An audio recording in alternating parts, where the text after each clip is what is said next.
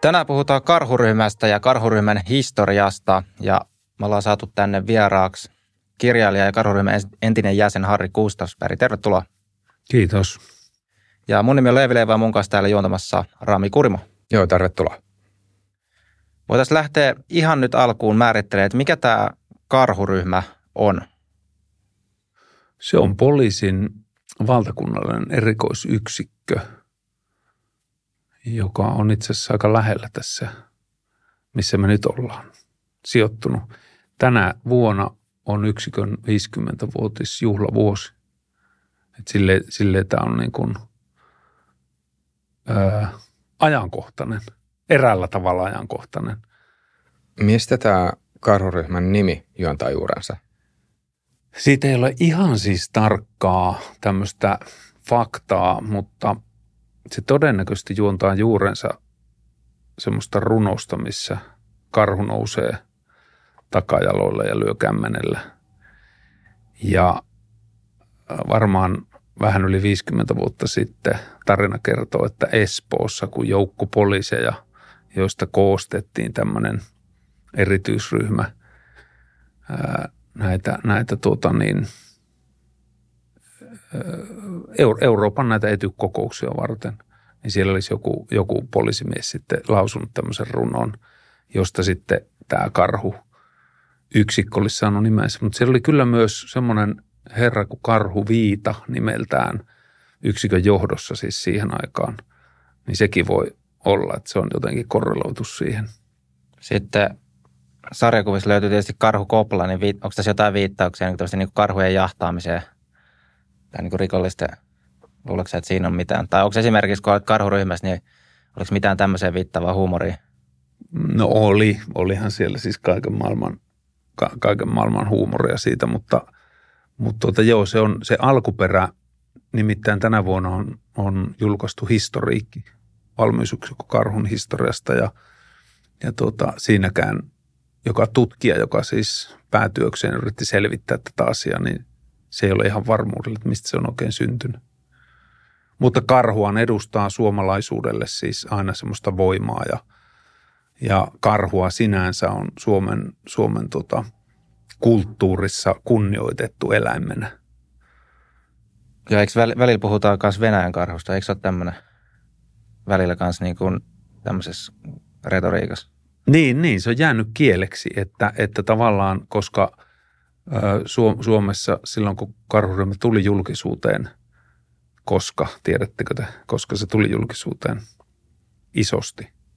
En tiedä, kerropa meille. No siis 86 Jakomäki Mikkeli tuota, panttivanki tilanne, joka siis lähti ilmeisesti siellä voi olla jotain muitakin kuulijoita, jotka ei siis ole kärryillä tästä historiasta, niin – niin 86 vuonna Jakomaista lähti tota, pankkiroistun yhteydessä panttivankitilanne, joka päätyi Mikkelin torille, joka ratkesi niin, että poliisi sulutti ja sen, sen tota, tehtävän tai sen, sen ajoneuvon sulutti siihen ja käskystä, käskystä sitten niin kuin lähti tekemään niin sanotun intervention, rynnäkköön siihen autoon ja Sieltä pakeni kaksi panttivankia juuri ennen räjähdystä. Se on tosi mielenkiintoinen sinänsä, että miten nämä kaksi panttivankia takapenkiltä pakenee juuri ennen räjähdystä. Eli siis se oli sekunteja, että nekin olisi kuollut. Niin mielenkiintoinen ajatus sinänsä, että mikä saa ihmisen, mikä, onko joku intuitio siitä, että kohta alkaa tapahtua vai sanooko siellä autossa joku, että kohta alkaa tapahtua. Mutta se päättyi siis Yhdeksän poliisia loukkaantui vakavasti ja yksi panttivanki kuoli ja tekijä kuoli. Ja silloin tämä yksikkö nousi isosti julkisuuteen tämän niin sanotun epäonnistuneen keikan takia. Plus silloinen poliisijohto ei ottanut vastuuta siitä, mistä olisi pitänyt ottaa vastuuta, josta syntyi sitten pitkäaikainen trauma, mutta josta kuitenkin syntyi sitten poliisin – suomalaisen poliisiin niin kuin aika paljon hyviä ja merkittäviä uudistuksia muun muassa johtamiskäytänteissä ja haluttiin varmistaa, että näin ei enää tule tapahtuun. Mikä sai sinut alun perin itse kiinnostumaan karhuryhmästä? No en mä ollut kiinnostunut, kun en mä tiennyt, että semmoista yksikköä on olemassa. Ei, ei, ei siis, että jos mä 89 menin poliisikouluun, se oli silloin poliisikoulu, niin eihän mä tiennyt, että semmoista yksikköä juuri olemassakaan, eikä sinne voinut hakeutua. Mutta että todennäköisesti mä kiinnostuin poliisin työstä sen takia, että kun mun isä oli aikanaan yleisurheilija ja heitti kiekkoa Suomen mestaruustasolla, niin hänellä oli paljon urheilijaystäviä, jotka oli poliisia. Ja sitten ne kävi aina, mä olen Lapista kotoisin, ne kävi tuolla Lapissa metsästämässä syksyisiä. Sitten ne kertoi niitä poliisitarinoita siellä. Mä, mä, mä jotenkin pidän tätä tämmöisenä todennäköisenä sytykkeenä, että miksi mä kiinnostuin poliisitöistä aikana. Ja sitten, sitten mut vähän niin kuin käsin poimittiin sinne, sinne tuota yksikköön. Silloin ne, silloin ajat meni niin, että, että sinne yksikköön poimittiin käsiin, haastateltiin ja sitten sä olit jonkun puoli vuotta tämmöisellä koeajalla, että, että tuota niin, onko sovelias vai ei. Vastasko se ensimmäinen puoli vuotta niitä mielikuvia siitä, että mitä nyt ei, olisi että edessä? Ei, ei, kun silloin elettiin siis nimenomaan tätä Jakomäki Mikkeli traumaa. Silloin ei saanut puhua asiasta mitään ja, ja mä muistan työvuorolistoihinkin oli, oli kirjoitettu, että K-liikunta silloin kun oli harjoituspäivä. Eli, eli sitä tavallaan niin kuin peitettiin vähän kaikessa, että semmoinen yksikkö on olemassa ja, ja sen Jakomäki Mikkeli niin tehtävän jälkeen oikeastaan karhu ei ollut tehtävillä ollenkaan muutamaan vuoteen. Sitä niin kuin jotenkin painettiin alas. Ja, mutta sitten 90-luvulla, 90-luvulla suomalainen ammattirikollisuus käänsi kelkkaansa ja, ja tuota, se oli mielenkiintoista aikaa, miten, miten oikeasti ammattirikollisuus muutti muotoaan 90-luvun Suomessa – mitä, mitä sä kuvailisit sitä muutosta? No silloin, silloin tota, tapahtui, miettikääpä tämmöisiä poliisitalon iskettiin räjähteillä, verotaloon iskettiin räjähteillä. Oli, oli paljon tämmöisiä niin aseellisia selkka, selkkauksia ammattirikollisten kesken ja, ja keikoilla, keikoilla oli paljon tuota, aseita. Niitä, niitä käytettiin poliisia vastaan pääkaupunkiseudulla saattoi olla yli 50 aseellista ryöstöä kuukauden aikana. Siis, et, tiedättekö, niin jos tätä päivää miettii, niin se rikollisuuden, rikollisuuden muotohan on muuttunut. Mutta 90-luvulla se oli, se oli oikeasti aika, aika karskia touhua. Ja, ja koska se muutos tapahtui, niin myös sitten se karhun kehittymisen kaari oli aika nopeaa 90-luvun alusta – siitä sitten, sitten kun se lähti yksikkö, lähti erikoisyksikkönä kehittyyn, niin se, se oli nopeaa. Ja sillä lailla mielenkiintoista, että, että mm, sai olla mukana siinä ja katsoa, että miten se muutos tapahtuu. Eli, eli oliko Ysärillä siis niin, että tuli rajummat aseet? Kyllä, ja aseet on aina rajuja.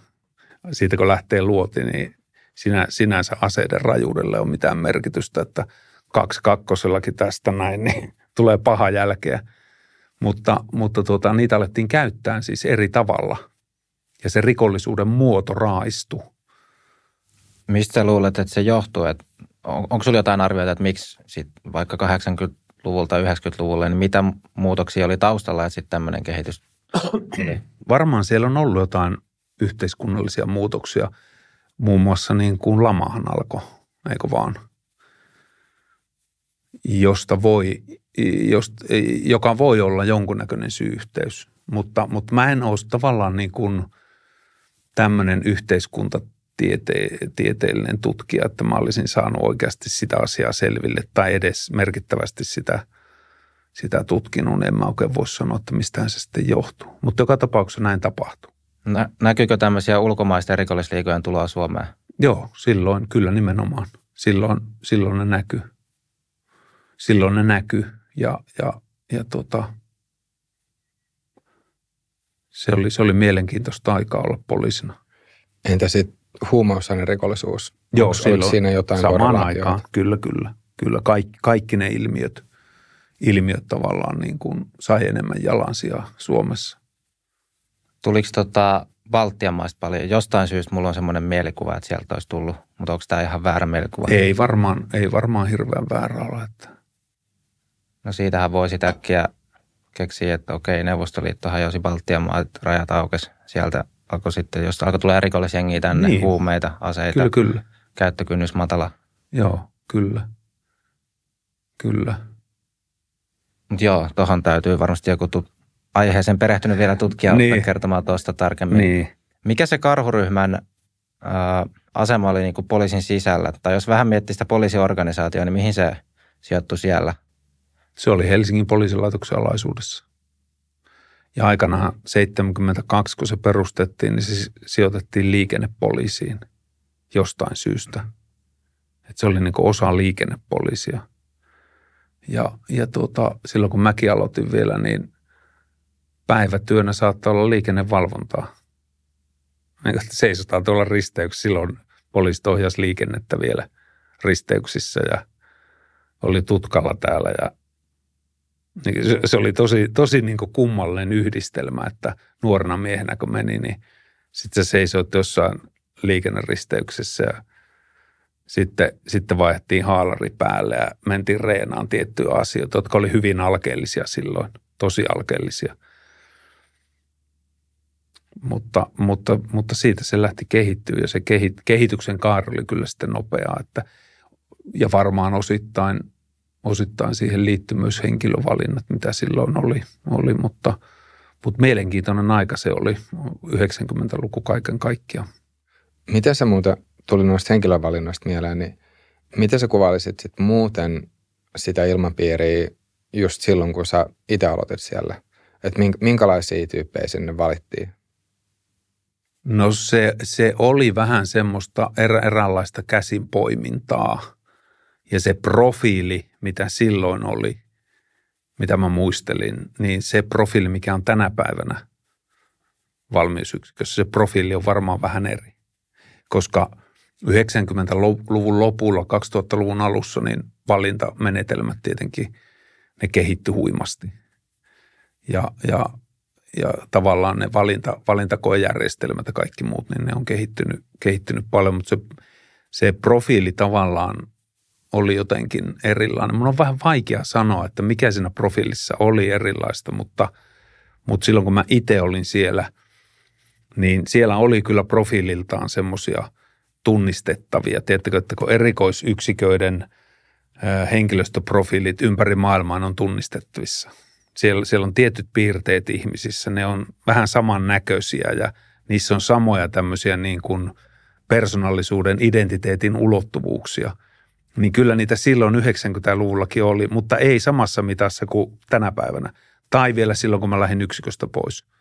Mit, mitä sä kuvailisit, että millä tavalla samanlaisia, tai että mit, mitkä on niitä tunnistettavia asioita? No, no kaikki näyttää huippurheilijoilta. Ja sitten, sitten jollain lailla semmoinen – semmoinen ehkä kylmäpäisyys, semmoinen. Mä, mä, mä en siis oikein tarkoin osaa sitä määritellä, n- nyt kun mun pitää sanoiksi se pukea, mutta siis erikoisyksiköiden operaattoreissa niissä on selvästi yhteneväinen piirre. Tämä on mielenkiintoista, että kun mä oon liikkunut tuolla ympäri maailmaa, niin e- esimerkiksi jossain Taimassa, mä olin aikanaan sukeltamassa ja mä, mä olin semmoisella sukellusaluksella ja – sitten siinä oli semmoinen kundi, joka moikkasi näin ja sitten mä moikkasin takaisin ja sukellusta jälkeen sitten mä menin vaihtamaan sanaa, niin, niin sitten sanoin, että, että, että, että mä oon niin poliisi myös. Juu, juu, juu, että mä oon kanssa niin kuin suomalainen poliisi. Sitten, sitten sanoin, että hän on Deltan Norjan erikoisyksikössä. Mä tean ja mä oon Suomen erikois. Ja, ja siitä se lähti heti.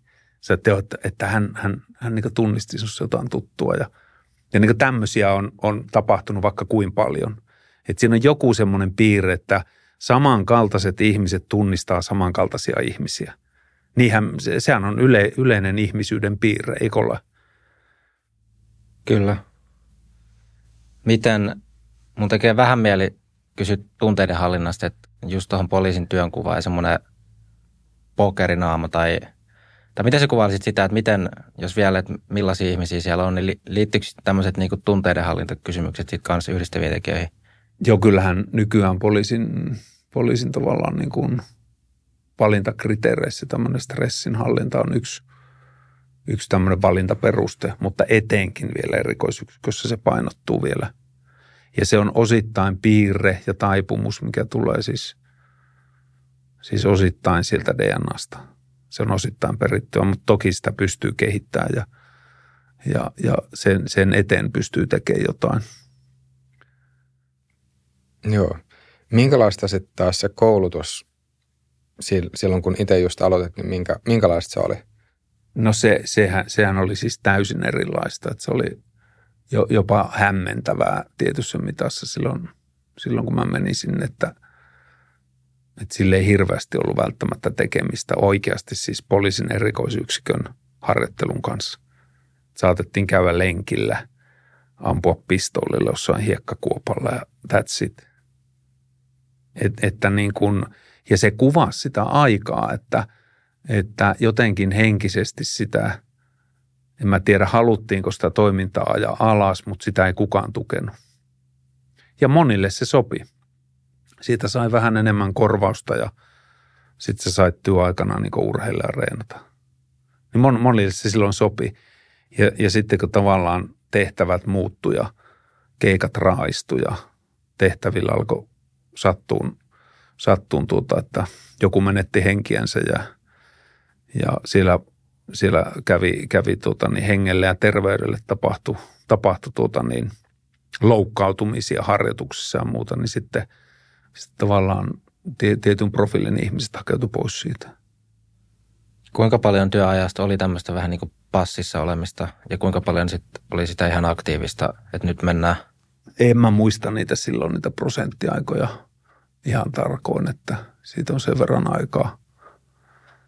Mutta sitten jossain vaiheessa 2000-luvun alussa tapahtui iso muutos tavallaan.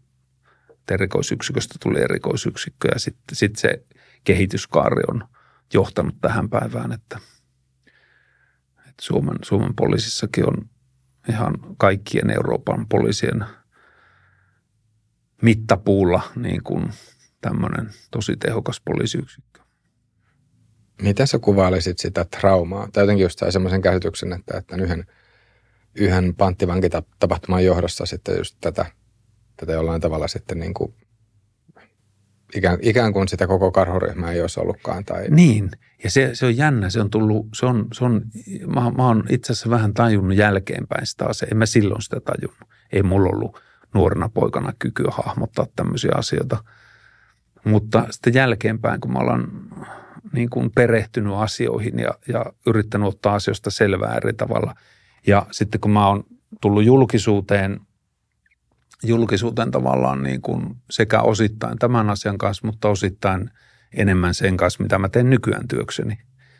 Eli, eli mä, mä työskentelen ihmisen mielen ja tietoisuuden ja ihmisyyden parissa tavallaan stressinhallinnan, henkisten voimavarojen ja, ja se on mun päätyö nykyään, niin tavallaan sitten mä oon vielä ihan siis lähiaikoina vielä saanut semmoisilta omaisilta kirjeitä, jotka on ollut, ollut näin ne perheissä, jotka on silloin poliisit vammautunut siellä. Miettikää näin pitkältä ajalta. Ja, ja tota, se, varmaan se traumaattinen tila on sillä lailla ollut paradoksaalinen, että, että sitä ei ole poliisissa itsessäänkään tunnistettu. Että se on silloin, kun se koskee instituutiota, niin se, se koskee sitä tämmöistä kollektiivista mieltä, joka ohjaa. Se on er, erässä, eräällä lailla kulttuurissa, joka ohjaa ihmisten asenne, asenteita ja käyttäytymistä. Ja, ja silloin se oli – Mä sanoisin, että Helsingin poliisilaitoksessa oli e- eräänlainen tämmöinen niin kuin tra- trauma, posttraumaattinen stressioire siitä tapahtumasta. Voisi oikeastaan mennä siihen itse tapahtumaan, että mistä, mistä siinä varsinaisesti nyt, tai jos vielä laajemmin tarkastellaan, niin mistä, mistä siinä oli kysymys? Niin siinä oli siis kysymys siinä, että autossa oli panttivankia ja räjähteitä ja siitähän siinä oli kysymys. Ja, ja poliisi yritti neuvotella niitä tietenkin ulos ja – mutta jos vielä tavallaan laajemmin, laajemmin tarkastelee, että mistä, mistä tämä panttivanki tilanne sai alkunsa? Sieltä Jakomäen pankista. Olikohan se koppi? Pankkiryöstö. Sieltä panttivangit ja autoon ja pakoon. Ja sitten poliisit lähti seuraan. Siitä se lähti. Oliko tämä tekijä sitten semmoinen, joka oli poliisille entuudestaan tuttu vai mä, uusi, mä, en, uusi mä, hahmo? mä, mä en muista sitä, mä en ole niin tarkoin perehtynyt sen, sen niin kuin keissin yksityiskohtiin, että mä muistasin tekijän taustat. Sinänsä, sinänsä ne ei minua ilmiönä kiinnostanut, koska mä oon enemmän kiinnostunut sitä ilmiöstä, mitä se aiheutti, kuin tässä keississä tekijän taustasta. Niin tuohon mä en osaa sanoa oikein mitään, että, et, mutta mut joka tapauksessa se tehtävä epäonnistui ja kun siinä kuoli panttivanki ja tekijä ja yhdeksän poliisia loukkaantui vakavasti. Ja se poliisi, joka käski, antoi käskyn, ei ottanut vastuuta siitä, jonka tiesi kaikki, kaikki poliisissa silloin, että se, joka olisi kuulunut kantaa vastuun, se ei kantanut vastuuta, jolloin se enemmän se, se myöskin semmoinen niin kuin, mikä traumatisoi tekijöitä on se, että, että se oikeudenmukaisuus ei omassa instituutiossa toteutunut. Kun mehän, mehän, mehän suhde on siis valtaa pitäviin, ne, jotka käyttää valtaa suhteessa meihin enemmän, niin me odotetaan niiltä ihmisiltä myöskin parempaa moraalia ja etiikkaa, eikö vaan? Ain, ainakin poliisissa, kun lähtökohtaisesti poliisiin hakeutuu eettisesti ja moraalisesti niin kuin hyviä ihmisiä ja jännästi muuten turvallisuushakuisia – Tiedättekö, poliisi on aika turvallisuushakunen. Siis noin yleisesti ottaen. Mitä äkkiseltään, jos mä tässä heitän, niin te nyt nyökyttelette, mutta te olisitte halunneet niin kysyä, siis mitä tarkoitat? No siis se on ihan su- niin. suotavaakin, että poliisissa on turvallisuushakusta porukkaa. Joo, kyllä, kyllä, eikö ole? Juuri näin, Et, että, että tämmöisiä niin kuin suuria riskinottajia, jos, jos puhuu vaikka yrittäjistä – niin siellä on enemmän semmoisia, jotka, jotka ottaa, ot, ottaa enemmän riskiä, mutta, mutta poliisissa pääsääntöisesti niitä ihmisiä ei hirveästi ole. Niin sen, sen myötä tavallaan, sen myötä ymmärtää sen, että miksi, miksi tämmöisessä tilanteessa, tämmöisten tilanteen jälkeen niin kun ne ihmiset koki, että tämä on epäoikeudenmukaista. Plus se, että nämä, nämä poliisimiehet joutuivat hakemaan siis vuosikausia – itsenäisesti korvauksia tapahtuneesta.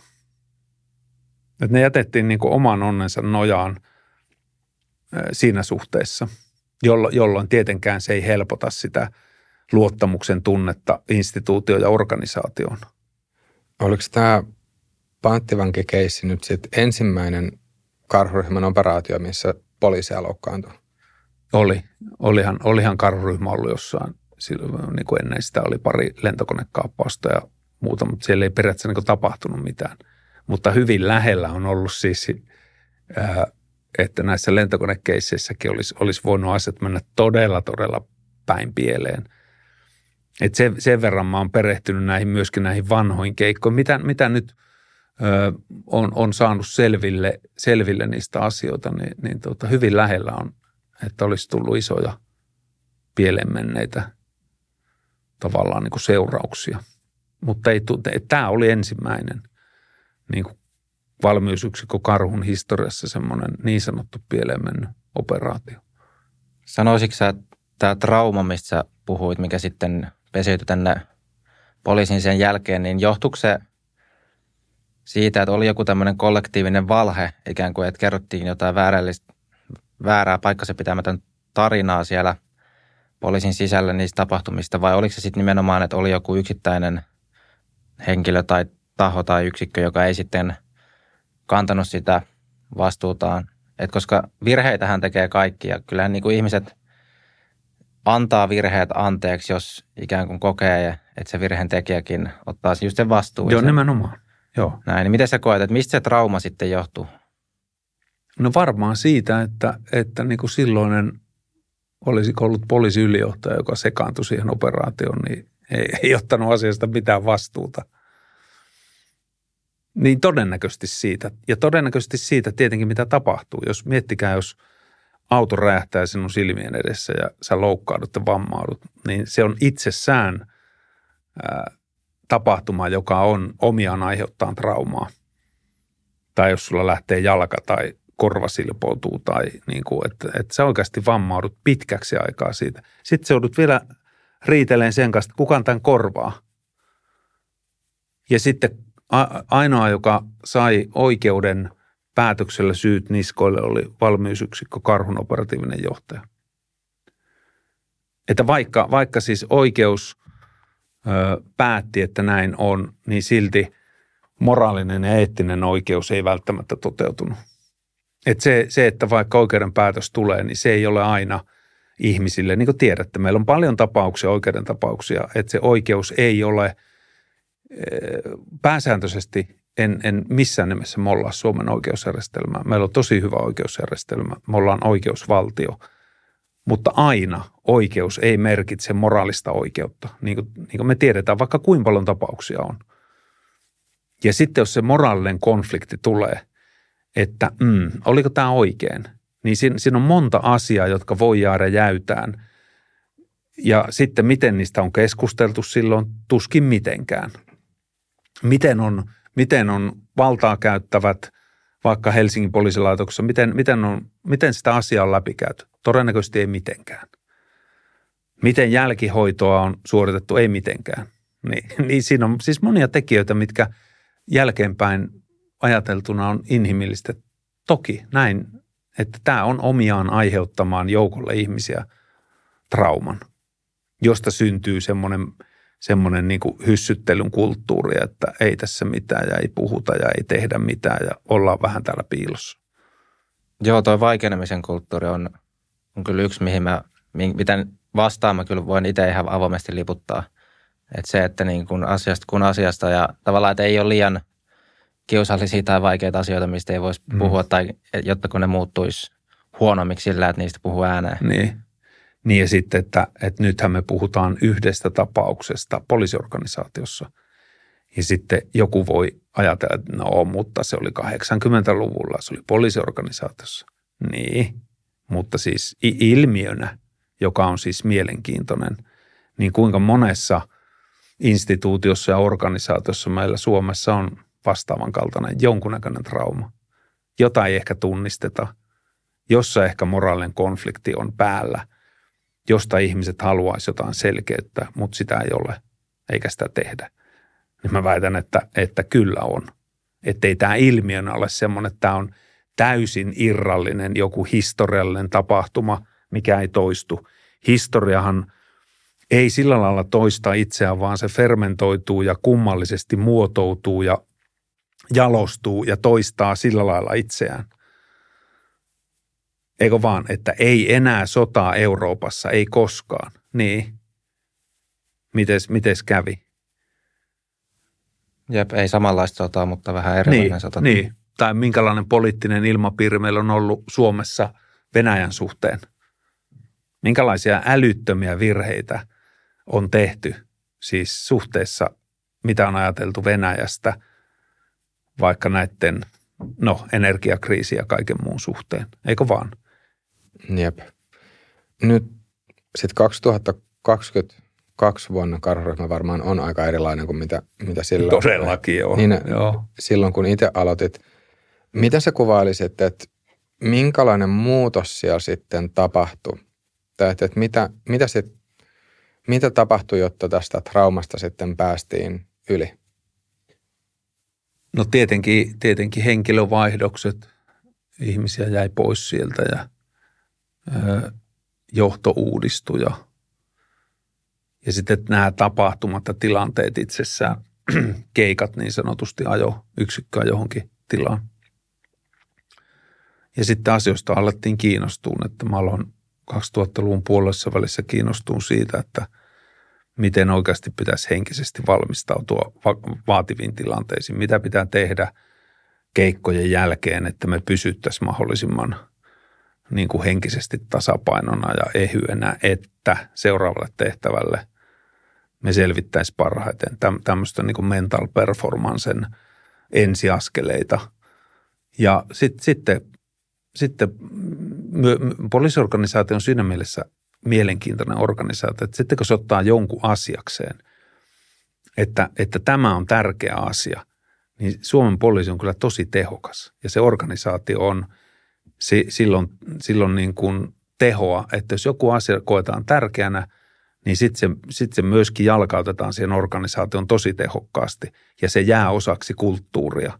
Ja näin on tapahtunut johtamisen osalta ja muun muassa stressin hallinnan osalta ja monessa niin kuin – tämmöisen traumatyön, traumatyöpajojen, mitä, mitä kaikkia siellä on tullut, niin siellä on siis monia asioita tietenkin niin kuin tapahtunut, jotka sitten itsessään jalostaa ja kehittää sitä organisaatiota ja sitä kulttuuria, että aina kun tulee uudet ihmiset, siellä on jo uusi kulttuuri. Ei niillä ole mitään hajua siitä historiasta, että aa, onko täällä joskus ollut semmoistakin. Ei, nehän elää siinä, siinä uudessa kulttuurissa ja niissä käytänteissä – ja sen takia niin kuin, ö, se jalostuu ja, ja menee eteenpäin ja, ja paranee. Miten sanoisit, että muuttuko hierarkia, tai tässä niin kuin hierarkisissa rakenteissa tapahtuuko jotain muutoksia, että koska yksi, mistä puhutaan johtamisessa 2000-luvulla, tai siis on puhuttu jo tietysti useita vuosia, on tämä tämmöinen niin kuin matalat hierarkiat, mm. flatti organisaatio, että ja miten sä sanoisit karhuryhmässä, että tuliko siellä jotain muutoksia tähän?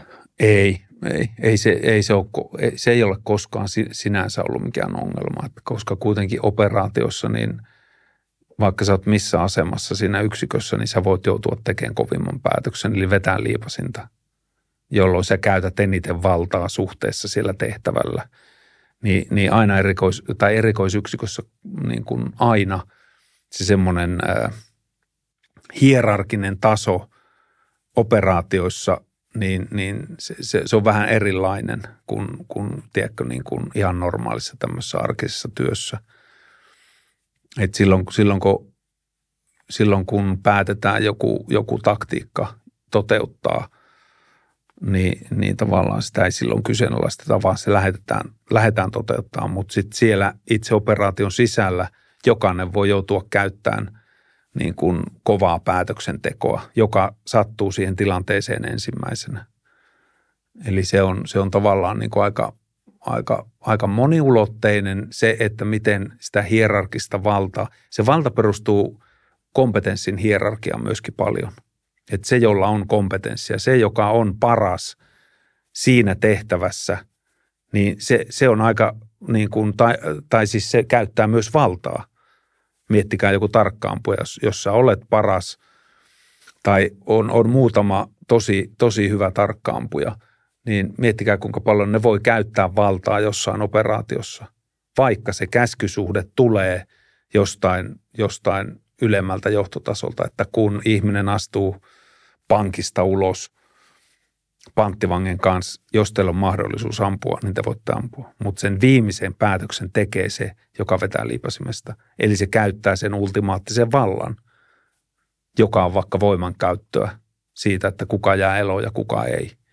Niin siksi tämä tämä niin kuin hierarkinen vallankäsite erikoisyksiköissä, niin sitä on vähän vaikea hahmottaa. Mä muuten yritän, yritän vaikka jossain johtamisvalmennuksessa sitä selittää, että miksi se pitää – tämmöisissä ö, kriisiorganisaatioissa, miten, miten se tavallaan niin kuin se struktuuri ja rakenne pitää rakentaa ja miten, se, miten valtaa ja johtajuutta, niin, että, että siinä on tiettyjä tämmöisiä periaatteita, niin sitä on vaikea selittää, jos ihmisellä ei ole mitään kokemuspintaa siihen. Miten sä kuvailisit sitten taas operatiivisella tasolla sitä, että millä, millä tavalla karhuryhmä muuttui vai, vai muuttuuko se, jos tarkastelee nyt sitä 80-90-luvulta siirtymistä sitten taas nykypäivään? Totta kai siis nimenomaan operatiiviselta tasolta, kyllä. Siis monessa suhteessa tietenkin. Tekniikan ja menetelmien, taktiikoiden kaikkia. Mä olin itse 90-luvun puolessa välissä Yhdysvalloissa viidessä eli eri poliisin erikoisyksikössä opiskelemassa ja sieltä tuli tosi paljon erilaisia tekniikoita, yksittäisiä tekniikoita. Tekniikka tarkoittaa sitä, että sillä toteutetaan joku taktiikka, myöskin taktiikoita.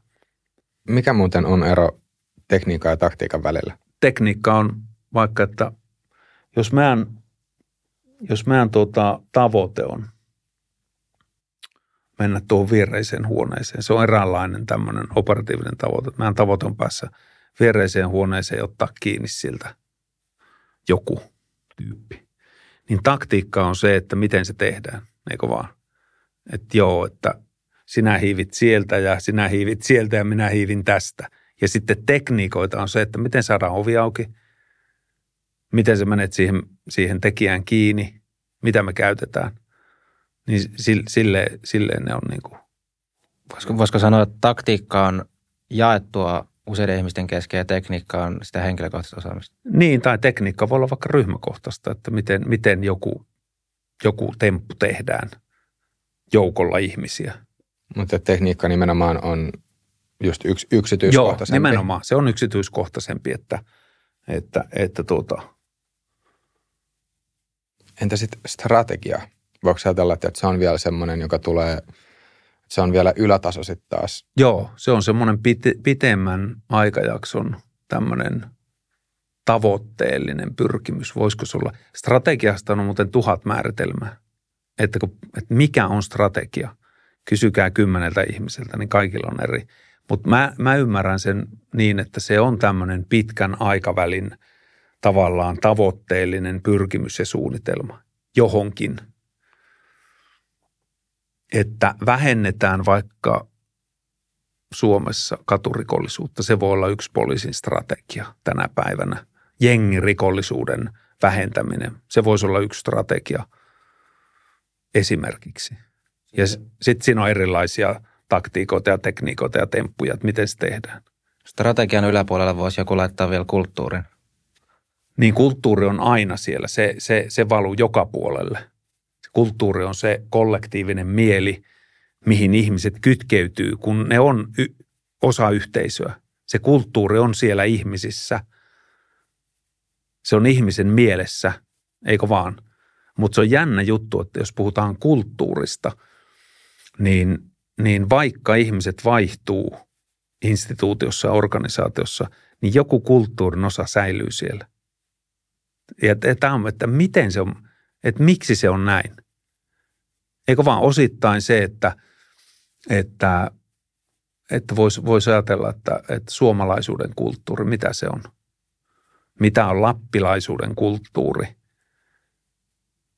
että, että olla lappilainen. Mikä se kulttuuriperimä sieltä on? Tai karjalalainen, tämmöinen iloinen karjalalainen. Tai myöskin niin, että vaikka olisi täysin samat ihmiset, niin eri tilanteissa ja paikoissa kulttuuri voi olla vähän erilainen. Että jos me kolme tästä nyt suunnattaisiin vaikka baariin, niin meidän välinen, meidän niin kulttuuri olisi vähän erilainen, mitä se on tässä podcast Joo, joo, joo, kyllä, kyllä, kyllä. Entä sitten karhuryhmän kulttuuri? Ja nimenomaan jos sitä tarkastelee vielä tämmöisestä historiallisesta perspektiivistä. Se muuttu. Se muuttu siis ihan radikaalisti. Se muuttu. Että mä, mä näen siinä mielessä, mä olin 25 vuotta poliisi ja mä menin karhuyksikkö 91 lähin 2014 loppuvuodesta pois. Niin mä näin sen kulttuurimuutoksen ihan siis koko sen kirjon, että, että enää, että silloin kun mä lähdin pois sieltä yksiköstä, niin se kulttuuri se on ehkä jalostunut. Mä olin viime viikolla, viime, vi, viime viikolla tapasin, tapasin tuota niin, yksikön tyyppejä ja, ja, ja juttelin ja haastattelin, niin se kulttuuri sinänsä enää ei enää näytä niin muuttuvan, että se on jotenkin, että se, se on jotenkin fermentoitunut ja jalostunut johonkin tiettyyn muotoon, että se on vaan samanlainen. Että sitten jännä juttu, kun mä oon jo siviiliä ja en, en sinänsä sinänsä olla tekemisissä niin kuin koko ajan sen kulttuurin kanssa, mutta sitten kun pitkästä aikaa meni sinne ja niin sitten oli ihan kotona. Niin se, se, on, se on hämmästyttävä tunne, että, että mä oon ollut seitsemän vuotta pois poliisista. Pari vuotta tein opintoja siinä opintovapaalla, mutta kuitenkin olin pois poliisista. Ja sitten viime viikolla mentiin, mentiin moikkaan kundeja tuolla harjoitusleirillä ja sitten illalla saunottiin siellä, niin sä oot ihan niin kuin, että siellä oli muutamia vanhoja kollegoita vielä ja ihan, ihan niin kuin olet siinä, vaikka kundeja on paljon nuorempia kundeja, niin sä oot ihan niin kuin kotona siellä. Että että tämähän on taas tämä kulttuuri, missä ollaan. Mitä siellä tapahtuu ihmisten kesken ja miten, miten tota niin, veljellisesti keljuillaan toisille ja, ja se, se, se niin heti alkaa toistaan itseään. Ja tämä on, tämä on tosi mielenkiintoinen. Ja sitten taas, kun sieltä lähtee pois, niin tota, mulla kollega lähti Taimaaseen nyt talveksi. Ja sitten mä nakkasin hänet juna-asemalle tuossa, niin just juteltiin siitä, että aina kun lähtee pois siitä, että käy moikkaamassa vanhoja ystäviä ja kavereita, niin tulee aina semmoinen jännä haikeuden tunne, että mm, jotenkin, että siinä on jotain haikeutta, vaikka tietenkään – tietenkin se on semmoinen asia, että en missään nimessä enää voisi mennä takaisin, enkä halua mennä takaisin. Mutta siinä on jotain kuitenkin haikeutta siihen, mikä on ollut niin pitkään tuttua. Ja jos kulttuuri on onnistuttu rakentaa terveelliseksi ja hyväksi, niin sitähän kannattaa nimenomaan vaalia. Kyllä, kyllä, kyllä. Se on, se on juuri näin. Ja sitten parhaimmillaan syntyy syvä ystävyys sivutuotteena sille, että, että vaikka joku ryhmädynamiikka alkaa toimia ja – ihmiset laittaa itseänsä likoon jonkun asian, tärkeän asian puolesta yhteisesti, kantaa vastuuta toisistaan, itsestään, on vastuullisia. Niin sitten siitä voi sivutunteena tuotteena syntyä semmoinen syvä ystävyys, joka sitten ei enää kysy, tiedätkö, että kun lähdetään pois yksiköstä, niin se ei enää kysy sitä, että mitä me tehdään työksemme, kukanenkin, vaan se, se ystävyyden, ihmisyyden side on tavallaan loppuelämän. Ja mulla on onneksi käynyt niin, että mulla on muutamia, muutamia entisiä kollegoita. Ke, ke, mä voin sanoa, että mä oon loppuelämän, me ollaan ystäviä. Millä tavalla se kulttuuri, kulttuuri karhuryhmässä sitten oli erilainen silloin, kun sä aloitit? No se oli juuri tämmöinen posttraumaattinen. Ja siinä oli jotain semmoista, semmoista erilaista. Ihmisten suhtautuminen vaikka harjoitteluun ja tehtäville oli erilaista kuin viimeisinä vuosina. Pystyykö heittämään jotain semmoisia konkreettisia esimerkkejä? Konkreettisia esimerkkejä 90-luvun avulla niin oli osa poliisi, jotka ei halunnut lähteä tehtävälle. Oliko se pelkoa vai varovaisuutta vai No mitä? ei, kun se oli osittain, osittain sitä, mitä siinä kulttuurissa oli. Sen tapahtuman jälkeen. Eikä, se, eikä varmaan ne ihmiset itse sitä sillä tajunnut, että tuskin se ollut mitään pelkoa, että no nyt on niin vaarallista. Ei se, ei se semmoista ollut. Vaan jotenkin vaan semmoinen, koska se kulttuuri silloin niin kuin halusi painaa yksikkö alas, niin myöskin se heijastui moniin ihmisiin niin, että ei me tässä niin kuin mihinkään lähetä. Että otetaan nyt ihan rauhassa vaan ja kyllä ne aika hoitaa tehtävät. Kuinka paljon siellä karhus oli ihmisiä, tai että kuinka, kuinka isosta yksiköstä puhuttiin silloin, kun aloitit? En mä tiedä siis. Jotkut asiat on semmoisia, että mä en, mä en niistä puhu, koska mä en ole varma, että, että miten julkisia ne on riittävästi. Mä, mä en tiedä, että on, onko niitä numeroita missään, missään julkaistu, mutta ei sillä sinänsä ole mitään merkitystä. Muutamia kymmeniä. Niin, suuruusluokka. Silloin, niin. Joo. Kyllä. Öm, no entä muuten? Mitä, mitä kaikkea muuta sitten taas tästä karhuryhmän historiasta voisi nostaa esille?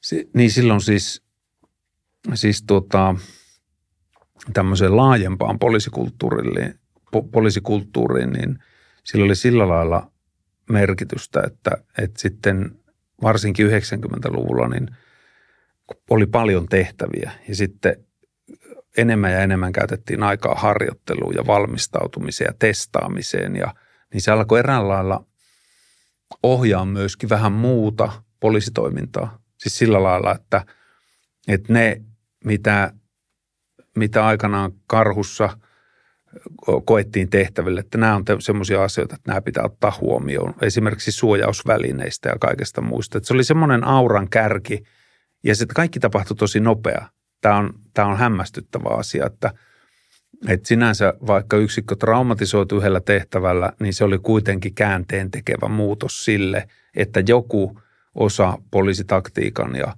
johtamisen öö, niin kuin kehittämisessä käynnistyi.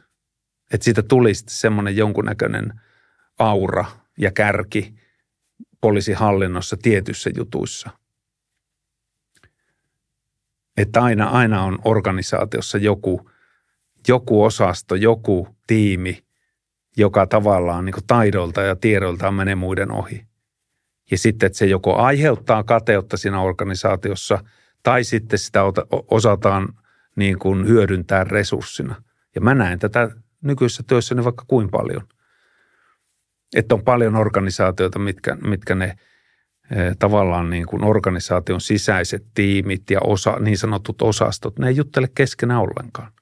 Tai sitten, että siellä on joku kärkiyksikkö, kärkitiimi, joka liidaa sitä ja sitten se tervehdyttää koko organisaatiota. Niin kuin ihan täysin sama ilmiö. Täysin sama ilmiö, että, että mulla on jotenkin nykyään, nykyään mä näen nämä ilmiöt niin kuin mielestäni tietenkin voi olla, että mä oon väärässä, mutta mä näen aika nopeaa ne ilmiöt, että ahaa, mitäs täällä on menossa, miten, miten täällä johtajuus toteutetaan, minkälainen tiimidynamiikka täällä on, miten ihmiset ottaa vastuuta, miten ihmiset suhtautuu työhön. Onko siinä olemassa tämmöistä niin kuin, tiedättekö, erikoisyksikköhenkeä. Ja mä ajattelen, että se, se erikoisyksikköhenki on sitä, että ihmiset haluaa olla tosi hyviä työssänsä. Ne haluaa mestaroida työtä.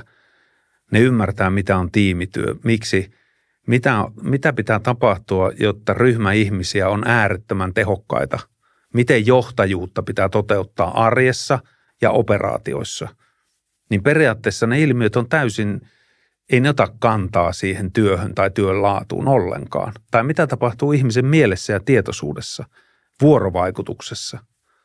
Millä tavalla sä kuvailisit sitä, että miten, miten sitten käytännön tasolla tämä karhuryhmä vaikutti, vaikutti poliisiorganisaatioon? No se kehitti nimenomaan johtajuuden ja tämmöisien taktiikoiden, miten erilaisia taktiikoita kehitetään, suojavälineitä. Se oli, se oli niin kuin se konkreettinen alku. Entä sitten jos ajattelee just tätä organisaatiopuolta? En, en mä oikein siis sillä lailla, ei, ei se varmaan sinne, sinne niin kuin itse miten poliisi on hallinto, hallinnoitu tai, tai organisoitunut, ei se sinne vaikuttanut mitenkään. Että kyllä kyllä tuota, ne struktuurit ja rakenteet ja ne, ne on varmaan pysynyt aika pitkälle saman. Vaikka on, onhan siis poliisiorganisaatiota tietenkin tiivistetty ja – ja poliisilaitoksia taitaa olla 11. Silloin 90-luvulla niitä oli huomattavasti paljon enemmän. Mutta se, että ei silloin mitään karhun kanssa tekemistä. Joo, tota on kuullut, mitä just viittasit, että välillä on organisaatioissa, että eri yksiköt ei keskustele keskenään, niin on kuullut välillä valtiohallinnosta, että eri ministeriöt ei välttämättä hirveästi keskustele keskenään, vaan niin kuin, vaikka senhän pitäisi olla tavallaan yhtenäinen joukko, joka on Suomen valtiohallinto ja sen puolesta pelaa, mutta et on kuullut just, että välillä on sitä, että jokainen ministeri haluaa vähän vetää sinne niin kuin omaa, oman niin kuin hallinnonalan suuntaan sitä keppiä ja sitten se ei välttämättä ole sen kokonaisuuden kannalta kauhean hyvä. Niin, mitä näyttelee poliittinen valta siinä? Mitä näyttelee poliittinen valta? Miten se, miten se poliittinen tavallaan niin kuin valta ohjaa sitä esimerkiksi virkamiehiä? Niin kuin joku väittää, että ei ohjaa – ja mä, mä suosittelen ajattelemaan vähän syvemmin, että onko juuri näin.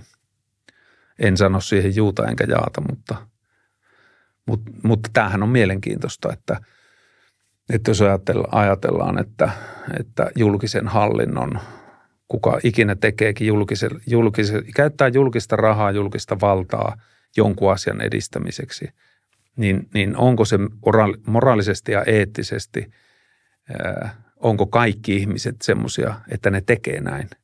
Että, että tekeekö ihmiset oikeasti parhaansa, jotta vaikka veronmaksajat sais sen optimaalisen hyödyn siitä, juuri siitä valtionhallinnon instituutiosta, vai ollaanko siellä jumiuduttu johonkin just tämmöisiin, tiedätkö, että, että, että me ollaan aina tehty näin ja me ei kuule kysytä keltään ja, ja sitten tuleekin tämmöisiä kummallisia blokkeja. Suomihan on siinä mielessä mielenkiintoinen maa, että että meillähän on valtava virkakoneisto, valtava julkinen sektori, joka on kallista.